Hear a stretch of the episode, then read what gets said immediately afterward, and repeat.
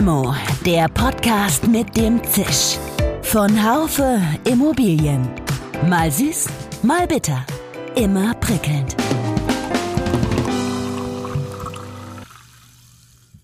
Hallo liebe Limo-Fans.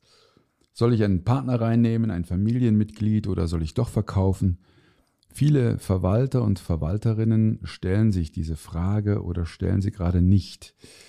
Die Kunze-Gruppe ist eines der großen Verwaltungsunternehmen. Ich spreche mit Richard Kunze, Geschäftsführer der Kunze Beteiligungs- und Verwaltung GmbH, über den Prozess eines Unternehmensverkaufs. Was mache ich denn, wenn ich verkaufen will, aber auch will, dass meine Unternehmenskultur weiterlebt? Welche Ratschläge gibt es für verkaufswillige Unternehmen? Alles, was mit den Menschen zu tun hat, ist das Schwierigste alle fachlichen Dinge und so weiter, die kann man relativ gut in den Griff bekommen. Aber Menschen abzuholen, mitzunehmen und hier zu einer Kultur zu bringen. Richard Kunze ist hier seinen eigenen Weg gegangen. Mein Name ist Dirk Labusch und ich bin Chefredakteur des Fachmagazins Immobilienwirtschaft. Ja, Richard, ich begrüße dich ganz herzlich. Wie geht's dir? Wo treffe ich dich gerade? Ja, mein lieber Dirk, äh, du triffst mich zu Hause. Ich bin äh, im, Homeoffice, um hier Ruhe zu haben und ja, und genieße den, den, den Blick in meinen Garten, den strahlend blauen Himmel und äh, die noch angenehmen Temperaturen, die ja leider in den nächsten Tagen da etwas zunehmen sollen. Aber sag mal, das hört sich ja schon so richtig Rentner-like an. Fühlst du dich so? Absolut nicht. Äh, ich, ich versuche, ich versuche mehr das Feeling eines Rentners zu bekommen, aber es fällt mir noch unheimlich schwer. Es ist, das, ist eine, das ist ein langer Findungsprozess. Das glaube ich und die Gründe werden wir ja gleich, da werden wir gleich drüber, drüber reden. Äh, sag aber noch eine Sache, hast du Corona schon gehabt? Nein und ich hoffe auch, dass ich nicht bekomme, besonders nicht, weil ich dann am 20. da äh, in, in Urlaub gehen möchte und das wäre schade, das vorher doch zu bekommen und das deswegen absagen zu müssen. Ja, das stimmt. Also ich hatte gerade Corona am fünften Tag meines Urlaubs bekommen. Aber auch das, äh, das ist dann, das geht auch vorbei. Richard, wir kennen uns ja schon äh, sehr lange, ungefähr 25 Jahre. Ich glaube, das hatte was damit zu tun, dass äh, unsere Zeitschrift Immobilienwirtschaft ja früher eine Verwalterzeitschrift war. Die Pur, ne? Die, die Pur, genau. Genau, das ja, war damals die Pur, ja. Das war, ja. ist das schon lange her. Und daran ja. merke ich, wie alt ich geworden bin. Wir wollen heute mal ein Thema beleuchten, das viele Verwalter umtreibt und das wir auch schon, über das wir schon oft auch geschrieben und auch gesprochen haben. Das ist das Thema Unternehmensnachfolge. Was mache ich mit meinem eigenen Betrieb? Ist Verkaufen eine Option? Du hast diese Fragen hier gerade für die Kunze-Gruppe, dein Unternehmen, beantwortet. Aber jetzt erzähl doch erstmal was ein bisschen über das Unternehmen. Wie seid ihr gegründet worden? Wie bist du dann auch groß geworden? Ja, ich habe das Unternehmen gegründet 1993 als, als Verwaltungsunternehmen. Und äh, die Historie war eigentlich die, dass ich äh, vorher gar nichts mit Verwaltung zu tun hatte. Ich hatte 1984 ein Bauherrenmodell initiiert. Das werden die jüngeren äh, Zuhörer gar nicht äh, wissen, was das ist. Das ist nur wie alte Hasen. Das war damals ein steuerbegünstigtes Modell. Da konnten sich, ich sag mal, Eigentümer, künftige Eigentümer von Wohnungen zu einer sogenannten Bauherrengemeinschaft zusammenschließen und die hatten dann steuerliche Vorteile. Bestimmte Kosten konnten dann direkt abgeschrieben werden, also direkt am, am zu versteuernden Einkommen abgesetzt werden. Äh, Kosten für die Steuerberatung, für die Rechtsberatung und insbesondere die Mehrwertsteuer aus dem Bauvorhaben, äh, die, die, genau, die konnte komplett abgesetzt werden. Und 1984 ähm, war das dann aber tot. Das hat dem Fiskus zu viel Geld gekostet.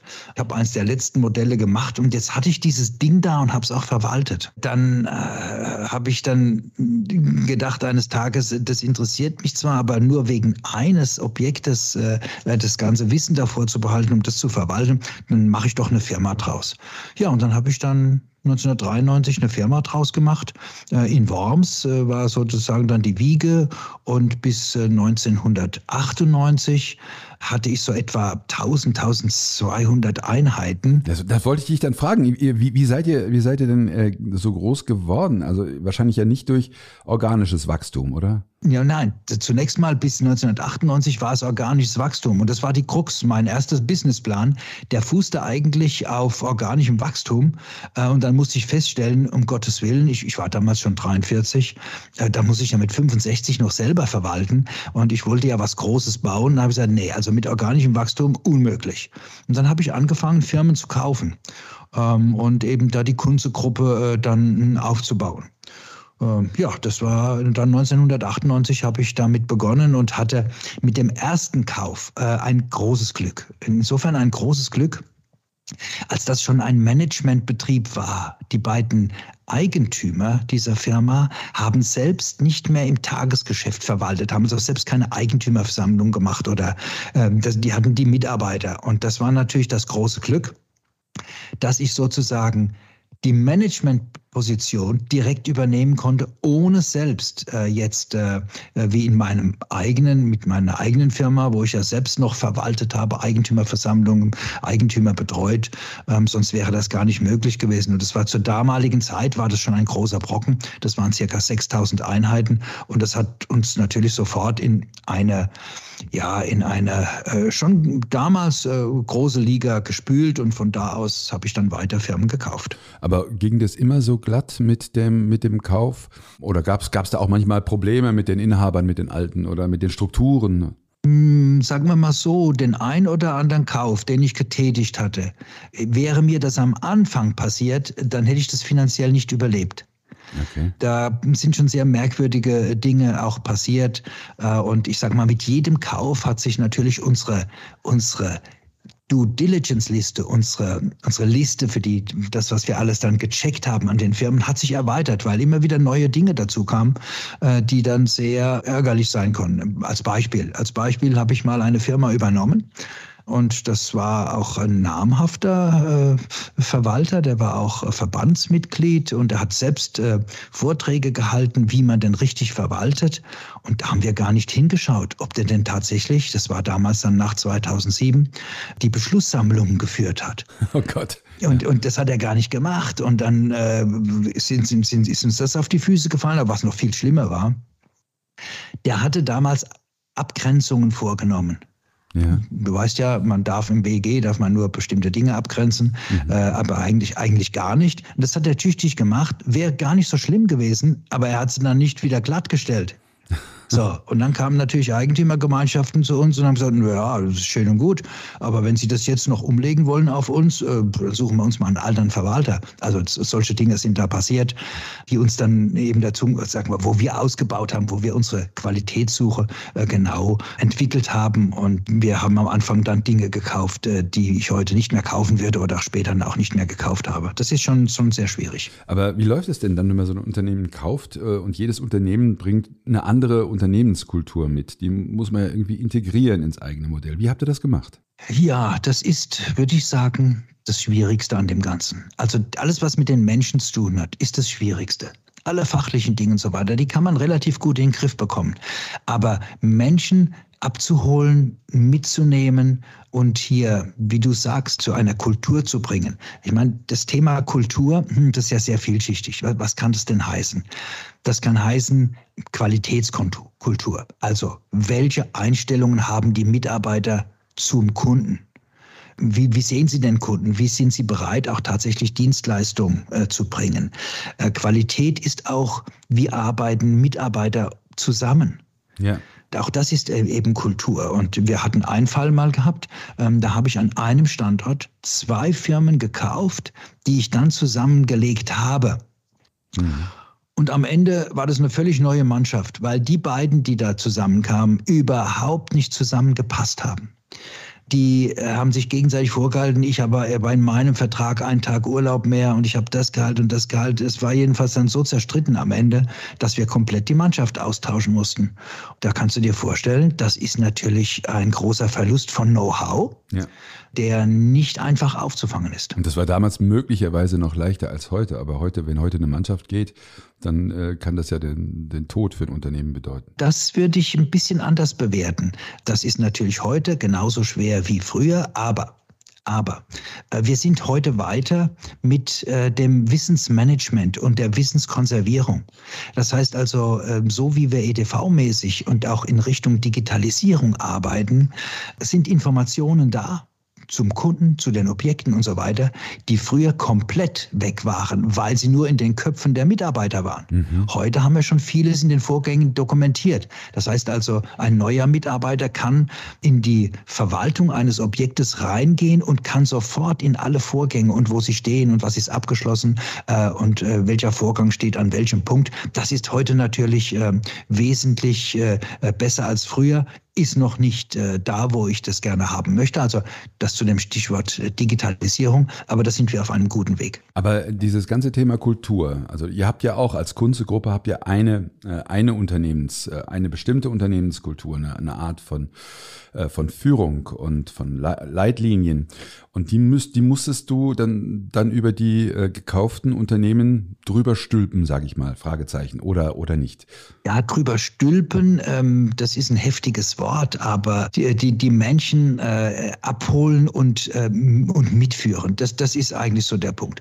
Kultur. Kultur fängt natürlich, und das sage ich jetzt mal ganz äh, ähm, selbstbewusst, äh, bei mir an. Das mhm. heißt, welche Einstellung habe ich denn zu Kunden? Welche Einstellung habe ich zu meinen Mitarbeitern? Wie möchte ich, wie meine Mitarbeiter miteinander umgehen? Mhm. Ähm, und das ist natürlich ein Vorleben, ein Vorleben. Das heißt also, so wie ich meine Mitarbeiter behandle und wie sie das, das erleben, äh, dann kann ich sie auch dazu bringen, dass sie so ihre Kollegen behandeln, dass sie auch mich so behandeln. Ja, mhm. wir haben das ähm, erkannt, kommen wir vielleicht nachher noch drauf. Ja, wir haben uns begleiten lassen von einer Unternehmensberatung für Change Management, die uns dabei geholfen hat, zum einen unsere Führungskräfte zu identifizieren, also sagen, wer ist denn wer? Ist denn eine Führungspersönlichkeit? Äh, und dann in einem langen Prozess von über zweieinhalb Jahren, ähm, das, ich sag mal, Führung zu trainieren also den theoretischen Hintergrund ähm, zu be beleuchten äh, und dann in praktischen Beispielen Führung, Führung ähm, äh, ja lernen.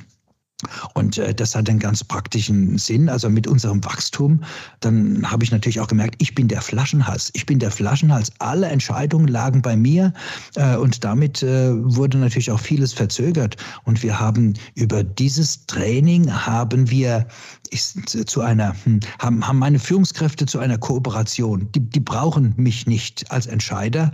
Ähm, je nachdem, welche Fragen anstehen, ähm, können die das auch unter sich lesen, äh, lösen, können das besprechen und können zielgerichtet Entscheidungen treffen. Hm, ja, grandios. Äh, ich glaube, das ist ein ganz wichtiger Schritt loszulassen, in, auch in einer solchen frühen Phase schon. Also unser Thema ist ja eher auch die Unternehmensnachfolge. Deswegen kommen wir mal darüber ähm, jetzt darauf, äh, wann ist dir dann die, die Idee gekommen, äh, der Gedanke, äh, eure euren Laden wieder zu verkaufen? Das kam dazu, das haben, ähm, nachdem ich, als ich 65 wurde, haben meine Mitarbeiter gesagt, sagen Sie mal, Herr Kunze, äh, was haben Sie eigentlich vor?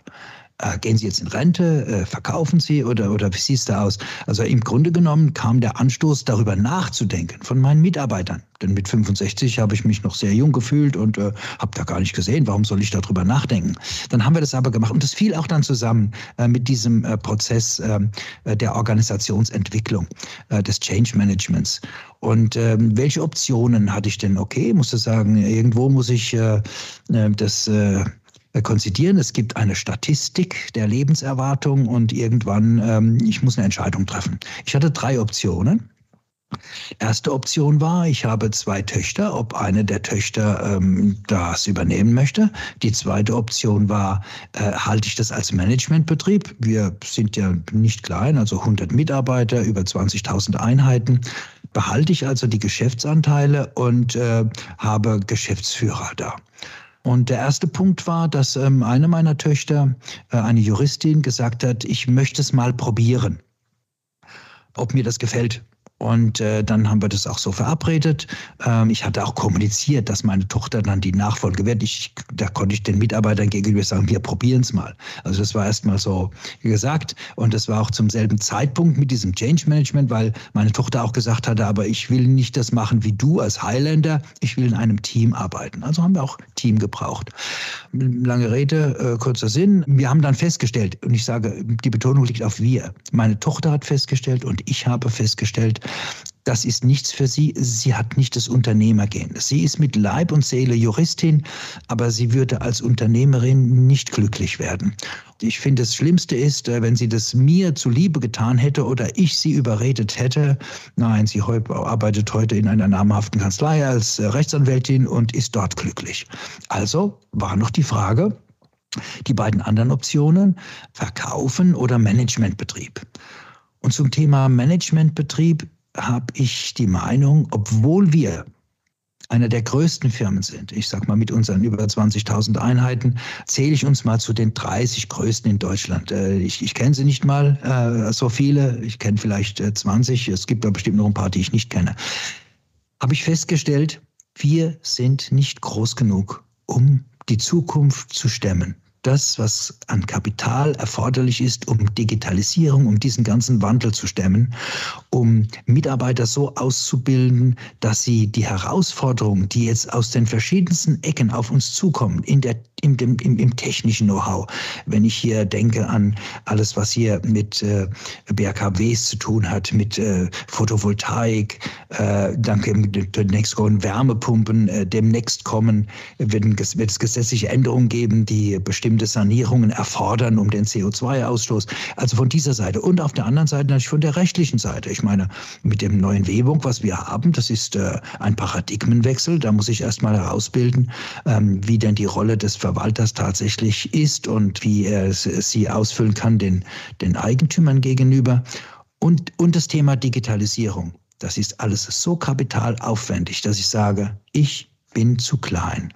Und ähm, wenn ich dann also die Geschäftsanteile behalten hätte, das Risiko wäre sehr groß gewesen. Und dann habe ich gesucht. Lass mich einhaken. Also das ist ja schon eine Aussage, die muss man erstmal sacken lassen, auch als, als ein mittelgroßer Verwalter, wenn du mit deinen 20.000 Einheiten sagst, ich bin zu klein für die, für die Bewältigung der Aufgaben der Zukunft. Ist das, ist das eine Sache, die man, die man objektivieren kann oder ist es eine Sache, die möglicherweise ein anderes Unternehmen, das ein Viertel der Einheiten verwaltet wie du, vielleicht auch für sich ganz anders sehen kann? Also ich bin ja, ähm, ich bin über die Verbände VDV im, im Arbeitskreis großer Verwalter. Ich kenne sie also alle und spreche mit allen und sie sehen es alle gleich. Sie sehen es alle gleich. Die 5000er, die haben gar keine, ähm, sagen wir, Überlebenschance oder, oder in ihrer Nische vielleicht doch? Äh. Vielleicht in einer Nische, vielleicht in einer Nische. Also ich würde ganz klar sagen, nein. Okay. Die Investitionen können die Kleinen nicht stemmen. Insbesondere dann nicht, wenn sie, hm, wir wissen ja, äh, die, die Verwalter oder also die ganze Verwaltung, was da mit 1951 mal begonnen hat, das waren ja keine Unternehmer, es waren alle Verwalter. Ja, ja. Und heute brauche ich mehr Unternehmer. Mhm. Und wenn ein Unternehmer und, und die kleinen Verwalter, die haben sich ja selbst, ich, die haben sich ja selbst kannibalisiert. Die waren ja an sieben Tagen 24 Stunden für ihre Mitarbeiter, äh, für ihre Kunden unterwegs. Ja. Und das kann ich natürlich als Managementbetrieb nicht erwarten. Mhm. Das, äh, das ist eine falsche Erwartung. Ähm, und insofern äh, lässt sich ein, ein Verwalterunternehmer von früher nicht duplizieren. Mhm. Ja, ich, hatte mal, ich hatte mal mit einem, mit einem Verwalter, den ich kaufen wollte, gesprochen und der hat mir ein ganz tolles Ergebnis da präsentiert. Ähm, und hat er mir ganz stolz erzählt, ja, er macht 80 äh, Versammlungen und das alles. Und da habe ich gesagt, schön, wenn ich sie kaufe, brauche ich für sie zwei Leute und damit ist der Gewinn weg. ja, stimmt. Aber ich stelle mir das jetzt ja ziemlich leicht vor. Du bist, ihr seid ein großes, prosperierendes Unternehmen. Also da einen Käufer zu finden, das, äh, das ist ja, ist ja vielleicht doch nicht so schwer. Aber ich weiß aus deinen, ähm, aus dem Vorgespräch mit dir, das war doch nicht so ganz leicht. Erzähl doch mal über die Knackpunkte, die es da gab, einen Käufer zu finden. Ja, das ähm, war äh, so, dass ich äh, drei Kriterien hatte, die, die ich erfüllt sehen wollte. Ähm, ich habe ja eine Holdingstruktur, das heißt also, ich habe eine Holding, äh, da sind äh, Mitarbeiter drin, die sind sozusagen die Dienstleister für die operierenden äh, GmbHs. Äh, da ist zentral die Personal, äh, die, die Finanzbuchhaltung, die Personalverwaltung, das Marketing, ähm, IT, das wird alles zentral gemacht. Und ich wollte einen Käufer finden, der das nicht zerstört hm. der nicht sagt, ähm, ich kaufe dich, aber ich mache dein ganze Holding platt, denn diese Funktion habe ich selbst in meiner großen Firma. Deshalb hast du es auch nicht an Unternehmen wie, wie, wie Foncia verkauft, also jetzt Reanovo verkauft, weil die diese Strukturen vielleicht platt gemacht hätten oder mit Sicherheit. Äh, sie hätten nicht nur mit Sicherheit. Äh, ich war vor sieben, acht Jahren äh, mit damals noch Foncia im Gespräch und die haben mir ganz klar gesagt, ja, sind wir sehr interessiert, aber die Holding machen wir platt. Und das sind meine Mitarbeiter, in die ich viel Herzblut gesteckt habe, auch Geld gesteckt habe über das alles, ja. Mhm. Und das sind äh, ganz hervorragende Leute und das wollte ich nicht. Okay. Äh, ich wollte, dass die weiterhin ähm, eine, eine Zukunft im Unternehmen haben. Mhm. Und dann habe ich also nicht, Foncia oder Reanovo wäre sowieso der einzige gewesen, der uns hätte kaufen können. Von der Größenordnung her, es ist, sonst ist da gar keiner da, der uns integrieren könnte. Äh, und dann habe ich äh, auf anderem Gebiet gesucht. Ich habe mit Firmen gesprochen, die selbst so immobiliennah sind, also mit eigenen Beständen oder sehr starken Bauträgerteil, die auch immer wieder Eigentumswohnungen und so weiter bauen, äh, die gesagt haben, ähm, ich möchte selbst einen qualifizierten Verwalter haben, weil ich unzufrieden bin äh, wenn ich Objekte, die ich baue, äh, zu einem Verwalter gebe, dann läuft das nicht so in der Qualität, wie ich mir das vorstelle. Und mit solchen Firmen war ich dann unterwegs und habe mich da, ähm, ja, haben wir gesprochen. Das war vor Corona. Vor Corona, also und Corona hat das Ganze ein bisschen dann verlangsamt, aber da waren sehr gute Ansätze. Mhm. Und dann kam eben ein, ein neues Konstrukt ähm, auf uns zu, wo ich gesagt habe, das passt wie die Faust aufs Auge. Das ist genau der Partner, den wir suchen. Also wir wollen ja, ich will das hier mal äh, so deutlich sagen, wir machen ja keine Werbenummer, aber du hast einen Investor gefunden, äh, die DH, DHV Plus, ja. ohne dass wir jetzt zu große Werbung dafür machen. Sag doch mal drei Takte zu dem Unternehmen. Was ist das für ein Unternehmen? Das ist kein Verwalter, mhm. das ist ein Investor. Ja. Das ist eine Mannschaft oder der Gründer, äh, der unsere Szene, also die Verwalterszene, genauso beurteilt wie ich auch, atomisiert. Diese vielen Kleinen können die Zukunft alleine gar nicht stemmen, aber ein großes Konglomerat könnte das. Und dann war deren Idee, viele Verwalter zu kaufen und daraus eine Gruppe zu formen. Das äh, Schöne daran ist, ähm, das ist nicht nur eine Idee, sondern sie haben Investoren, reine Investoren im Schlepptau, äh, die hier ähm, ein, ein großes Kapital zugesagt haben für diese Idee, die selbst schon solche Dinge in anderen Bereichen gemacht haben. Die zum Beispiel, was weiß ich, in England oder in Amerika eine Kette von Zahnärzten, also alles so Dienstleister, ja, gekauft haben. Kindergärten oder was, also die, die, die, eine Erfahrung darin haben, wie man in solchen Märkten, die wo die Mitglieder stabile Geschäftsmodelle haben, wie man da eine Gruppe zusammenkauft und die formt. Und das war natürlich genau das, was ich gesucht habe. Und jetzt habe ich natürlich einen großen Vorteil. Wir sind eigentlich deren oder wir waren deren Anker Invest. Also der erste große, Sie hatten schon ein paar kleine, aber der erste große. Und nach unserem Organisationsvorbild soll auch die DHV Plus ausgebaut werden. Also dass da, dass die einzelnen Verwalter die Möglichkeit haben, sich auf ihr Kerngeschäft zu konzentrieren und dass ihnen viele lästige Dinge abgenommen werden. Beispielsweise. Beispielsweise ähm, zu verfolgen, wie ist die Rechtsprechung, wie muss ich gesetzliche Änderungen für mich umsetzen, darüber nachzudenken, das kann dann, das wird, ich sag mal, wenn ich jetzt aber sage, und das wäre vielleicht falsch, das wird von oben gemacht, dann stimmt das nicht ganz, weil das wird im Konsens mit den Gruppenfirmen gemacht. Ähm, aber nicht jeder muss das Rad immer wieder selbst neu erfinden, sondern äh, wenige aus der Gruppe erfinden es und stellen es den anderen vor. Ich sage mal, erst mal vorstellen. Nicht einfach nur vorgeben, ihr macht es jetzt so, sondern das soll schon in einem Konsens erarbeitet werden. Oder, oder stell dir mal vor, die ganze, das Thema Außenfortbildung das ganze Thema HR. Wir, wie andere Branchen haben wir die größten Schwierigkeiten, Fachpersonal überhaupt zu finden. Und wir werden andere Wege gehen müssen. Und das könnte ich niemals in meiner Größenordnung. Wir müssen schauen, wo können wir aus anderen Branchen Mitarbeiter finden, die die Eigenschaften haben, die wir brauchen, die gerne verwalten, denen das Spaß macht, die sich, äh, die, die, die, die Frustschwelle so hoch ist, äh, um mit, ich sag mal, äh, querulanten Eigentümern und so weiter umzugehen. Mhm. Aber diese, diese Leute müssen natürlich ausgebildet werden. Ähm, sie müssen äh, in seiner, ich sage mal in Anführungszeichen, eine Akademie, da muss ein ganzer Prozess da sein. Mhm. Und ähm, genau das hat die DHV Plus vor. Wie ist das denn jetzt mit der Inter Unternehmenskultur bei denen? Also du, du hast die jetzt so als lobendes Beispiel äh, genannt, hast gesagt, also die machen uns unsere Strukturen nicht platt. Wie ist denn das mit, mit, mit der, der Kunze-Kultur, also mit der, mit der Art, mit Mitarbeitern umzugehen, zu führen, mit Kunden umzugehen? Ähm, könnt ihr das, so, könnt ihr das beibehalten? Ja, und das habe ich ja vorhin gesagt, wir waren das Anker Invest. Wir sind eigentlich das Vorbild. Und unsere Kultur wird eigentlich Vorbild. Es wird jetzt die große und die spannende Aufgabe, und ich muss vielleicht eins dazu sagen. Die Idee ist, ähm, dass die Firmen, also die, die großen Firmen wie die Kunze-Gruppe, das bleibt die Kunze-Gruppe. Mhm. Das, das wird keine DHV Plus Firma. Und wir ähm, werden weiterhin Firmen kaufen, die integriert werden in die Kunze-Gruppe. Und so ist es das Ziel, verschiedene Hubs ich bezeichne es mal als Hub, ja. ja.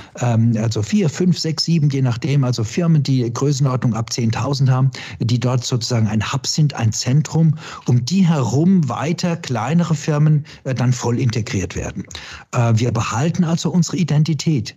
Mhm. Wir behalten unsere Identität. Im Gegenteil, die große Aufgabe wird sein, und das ist äh, das, was mir an der ganzen Sache Spaß macht, die Herausforderung anzunehmen, aus den vielen Alpha-Eigentümern, äh, die da jetzt zusammenkommen, äh, dann eine DNA, eine Kultur zu formen. Die ist noch nicht da. Hm. Die DHV Plus hat ja selbst nicht verwaltet. Ja, ja.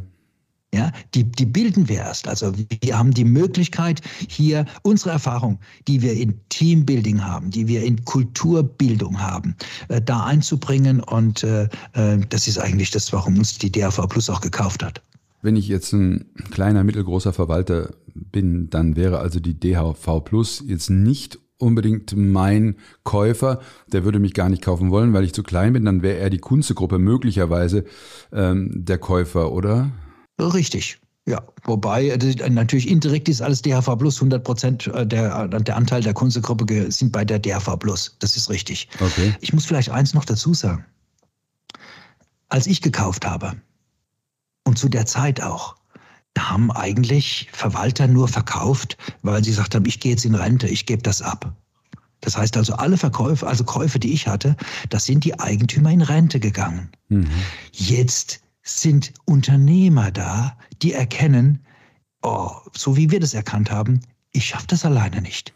Mhm. Und die, die diese Chance sehen, es sind also jetzt Firmen, es sind Firmen ähm, in der DAV Plus Gruppe, die, wo genauso wie ich, das war übrigens ein, ein, ein, drittes Kriterium, das ich hatte, ich wollte noch drei Jahre mitmachen. Okay. Das hatte ich als Bedingung gesetzt, aber die wollten das auch. Mhm. Also deren Bedingung ist auch, dass für diese Hubs, das müssen Unternehmer sein, die auch innerhalb der DAV Plus Gruppe unternehmerisch die Verantwortung ihres Unternehmens weitertragen wollen. Mhm. Und die sind jetzt tatsächlich da. Die gab es früher nicht. Okay. Heute gibt es diese Kaufleute, die das sehen, dass sie alleine keine Chance haben. Was äh, wäre denn jetzt dein Rat an, an, an äh, Verwaltungsunternehmen, die, wo sich der Eigentümer mit dem Gedanken an einen Verkauf hm, oder wo, wo er mit dem Gedanken sich beschäftigt? Wie sollte er vorgehen? Gibt es einen guten Rat da oder, oder sagt er, ich meine, kannst du natürlich sagen, komm zu Richard Kunze und deine Probleme sind nicht mehr da? Nein, nein, nein. Also zunächst mal, äh, da, da müssen wir unterscheiden. Betrachten wir den Unternehmer, der jetzt tatsächlich dann in den Ruhestand geht, der also nicht mehr lange da mitarbeiten möchte, vielleicht noch eine kurze Übergangszeit. Ähm, da gibt es eigentlich nur äh, den Rat, ähm, dass er diesen Verkauf, äh, dass er das rechtzeitig vorbereitet. Hm. Rechtzeitig heißt für mich eins bis zwei Jahre äh, daran zu arbeiten, sich äh, für den Prozess auch Fachleute zu holen, äh, den richtigen Steuer, das ist vielleicht nicht der eigene Steuerberater, der hat eine andere Sicht, aber Steuerberater, Rechtsanwälte für diesen Prozess sich zu holen. Und dann natürlich sich sein Unternehmen mal selbst genau anzuschauen und ähm, die notwendigen Zahlen auch bereitzustellen. Ja, dass er das, was, was will denn so ein Käufer wissen? Der will genau wissen, wie ist denn der Bestand, wie lange sind da noch die Bestellungen, wie sind die Verwaltergebühren, äh, wie weit sind Objekte entfernt äh, vom Verwaltungsstandort und, und so, wie ist das mit dem Personal, welche Qualifikation hat das Personal, wie, wie, wie lange sind die schon da, wie ist äh, damit zu rechnen, dass die auch dabei bleiben unter einem neuen Eigentümer. Also das sind ganz eigene Gedanken, die sich jemand machen muss, der, ich sag mal, relativ klein, der dann gehen möchte. Ja. Was anderes sind es und das ist das, äh, diese Ansprache macht die DHV Plus, die sich eben an diese mittelgroßen und noch solche mit der Größenordnung von uns, also jetzt ist gerade wieder ein, ein großer Deal von einem Kollegen, einem von mir sehr geschätzten Kollegen in derselben Größenordnung, der das genauso sieht. Ja, und da freue ich mich jetzt in meiner Position über die, auf die Zusammenarbeit mit diesen Kollegen.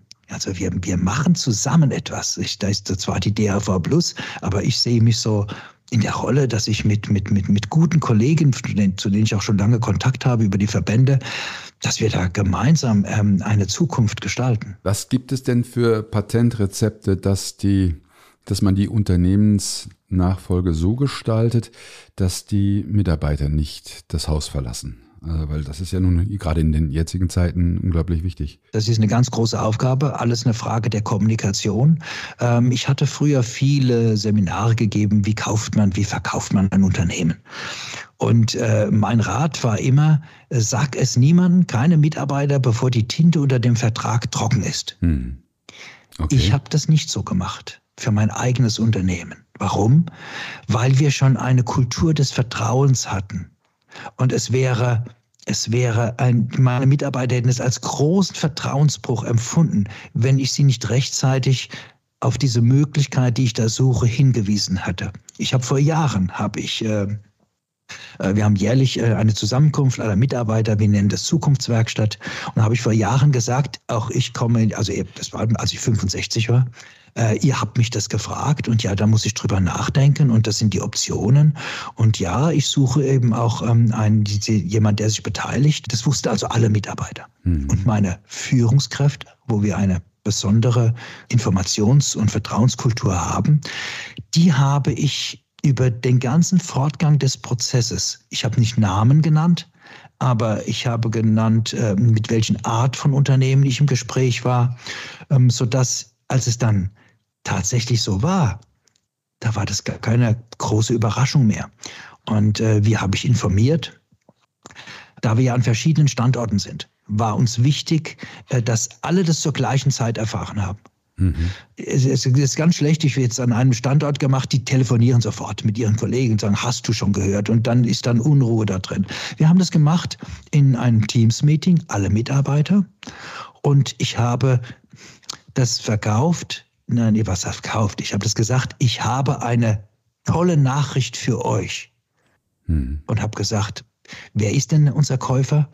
Und, und die sind auch gar nicht da erschienen. Ich habe gesagt, eigentlich ähm, für euch ändert sich gar nichts. Der Name bleibt, die Firma bleibt, ich bleibe. Ähm, gar nichts ändert sich. Und die an der operativen Front sind, am Verwalten, für die schon mal gar nicht. Hm.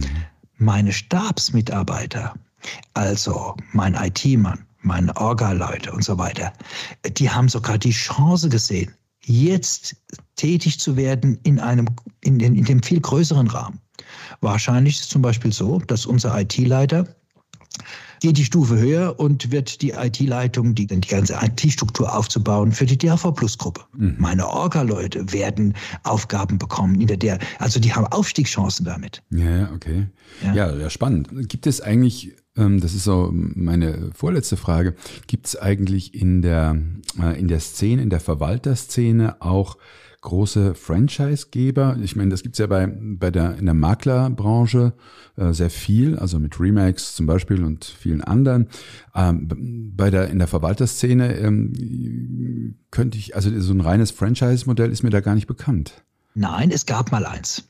Es gab mal eins, das ist aber auch gescheitert. Und ich selbst habe mich auch immer gefragt.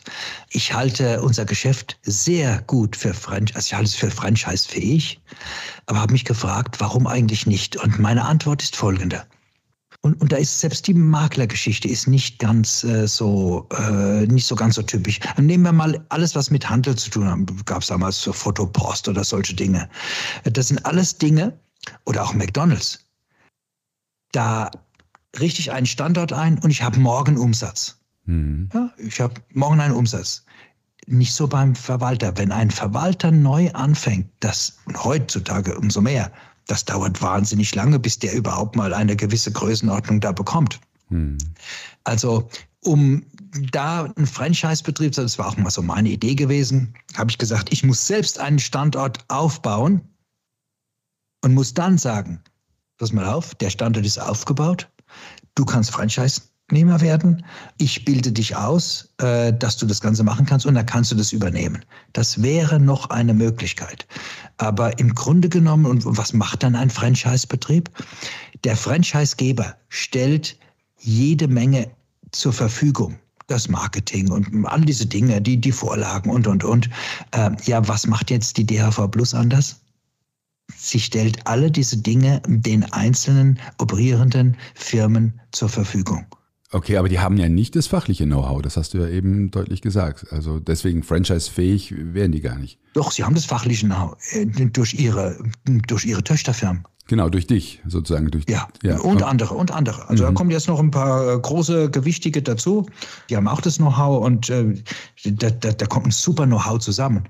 Das ist die große Kunst. Dann wäre ja. das letztendlich der Prototyp eines äh, Franchise-Gebers im Verwaltungsbereich irgendwann mal. Könnte sein, könnte ja, sein. das könnte man, könnte, könnte, könnte man so machen, ja. Ja, ja. Also ja. hochspannend. Äh, ich werde es weiter mit äh, viel Sympathie beobachten. Wir werden ja auch die nächsten 25 Jahre noch Kontakt haben, Richard.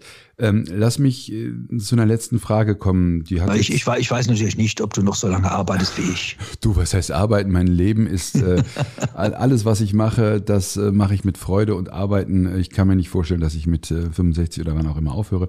Aber mal gucken, ähm, irgendwann ist auch für mich dann äh, Zeit, den Löffel äh, wegzugeben, wenn auch nicht abzugeben. Wir geben dir eine Limo aus und ähm, wir lassen uns da nicht lumpen und wir geben dir die Möglichkeit, Richard einzuladen, wen du willst, wen immer, tot, aus der Branche oder nicht aus der Branche. Wen würdest du einladen? Mit wem würdest du die Limo trinken und warum? Oh, das ist, äh, das ist jetzt wirklich eine Frage. Genau. Ähm, und ich muss mich auf eine Person beschränken. Kannst auch zwei nehmen. Also ich lasse dich hier nicht gehen, bevor du mich da nicht. Ja, ja, ja du siehst, äh, ihr seht, äh, liebe Zuhörerinnen und Zuhörer, da ist nichts getürkt. Die, das ist also echt. Also da muss ich dir ganz ehrlich sagen, ich würde die Limo mit meiner Frau trinken. Die nämlich all das, all das geduldig mitgetragen hat und äh, die äh, mitgezittert hat. Äh, die, äh, das heißt eigentlich, sie hat gezittert. Ich habe weniger gezittert. Aber du kannst dir vorstellen, für eine Ehefrau, was das für ein spannender Prozess da ist, ja, ja. und was das war und auch jetzt noch ist. Ja. Also ich trinke es mit meiner Frau. Das ist wunderbar. Das ist die, so eine Antwort hatte ich noch nicht. Das spricht für dich, äh, lieber Richard. Ich freue mich sehr. Danke dir für das gute Gespräch und ähm, ich meine, du, du wirst auch für Fragen weitere Fragen noch offen äh, sein und ähm, Sie, liebe Zuhörerinnen und Zuhörer, wenn Sie da noch, wenn Sie den Kontakt nicht äh, wissen, kennen Sie den, den Kontakt zu mir, dann kommen Sie gerne auf mich zu. Alles Gute, Richard. Dir einen schönen Sommer, bleib gesund und äh, die, ich wünsche dir nicht zu heiße Tage in äh, der näheren Zukunft. Bis bald. Dirk, ich danke auch. Mir hat es großen Spaß gemacht. Äh, bis bald, sage ich. Ciao. Ja, liebe Zuhörerinnen und Zuhörer, das war mal ein Best-Practice-Beispiel aus der Branche. Ich kann mir denken, dass der Schritt, sich von seinem Unternehmen zu trennen, ein großer und schwieriger ist. Richard Kunze ist ihn gegangen. Ihr Schritt wird möglicherweise ganz anders aussehen, aber ich glaube, es ist wichtig, sich rechtzeitig mit Gedanken daran zu befassen. Ich hoffe, die heutige Limo hat Ihnen ein paar Anregungen gegeben. Bleiben Sie uns gewogen. Limo gibt's immer montags auf den bekannten Podcast-Kanälen Apple Podcasts, Spotify und Co. Mit Dank an die Technik, Severin Goutier und an Nico Usbeck. Bis zum nächsten Mal. Ihr Dirk Labusch. Schön, dass Sie dabei waren. Bis zur nächsten Folge von Limo, dem Podcast mit dem Zisch von Haufe Immobilien. Um keine Folge zu verpassen, abonnieren Sie doch einfach den Podcast in Ihrer Podcast-App.